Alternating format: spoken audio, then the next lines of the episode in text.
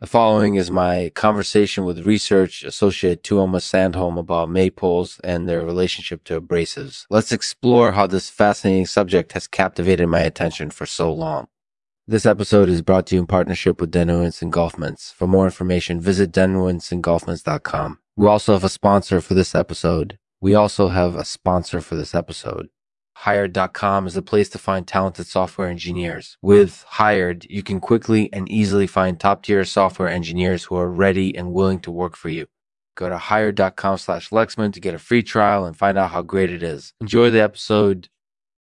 Hey there, Tuomas. So I was just wondering, do you think there's any relationship between maypoles and abrasives?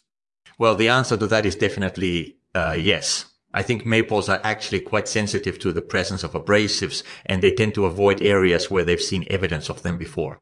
That's really interesting. So do you think this has anything to do with their vulnerability to disease?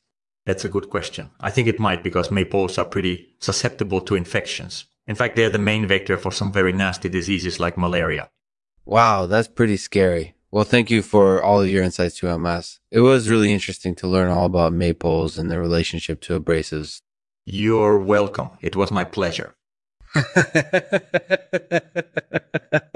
was pretty hilarious. I don't think I've laughed this hard since bread came out. Anyway, thanks for joining me, Tuomas. Keep up the good work. You're welcome. I'm glad you enjoyed it. Lexman has finally discovered the most hilarious thing since bread. The Tuomas Sandholm episode featuring analysis of maypoles and their relationship to abrasives.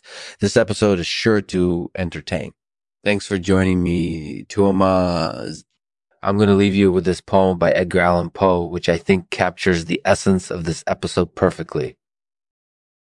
The mystery of the maypoles is deep and abiding, hmm. for though we know they shun abrasive objects, yet we can't yeah. explain why they should.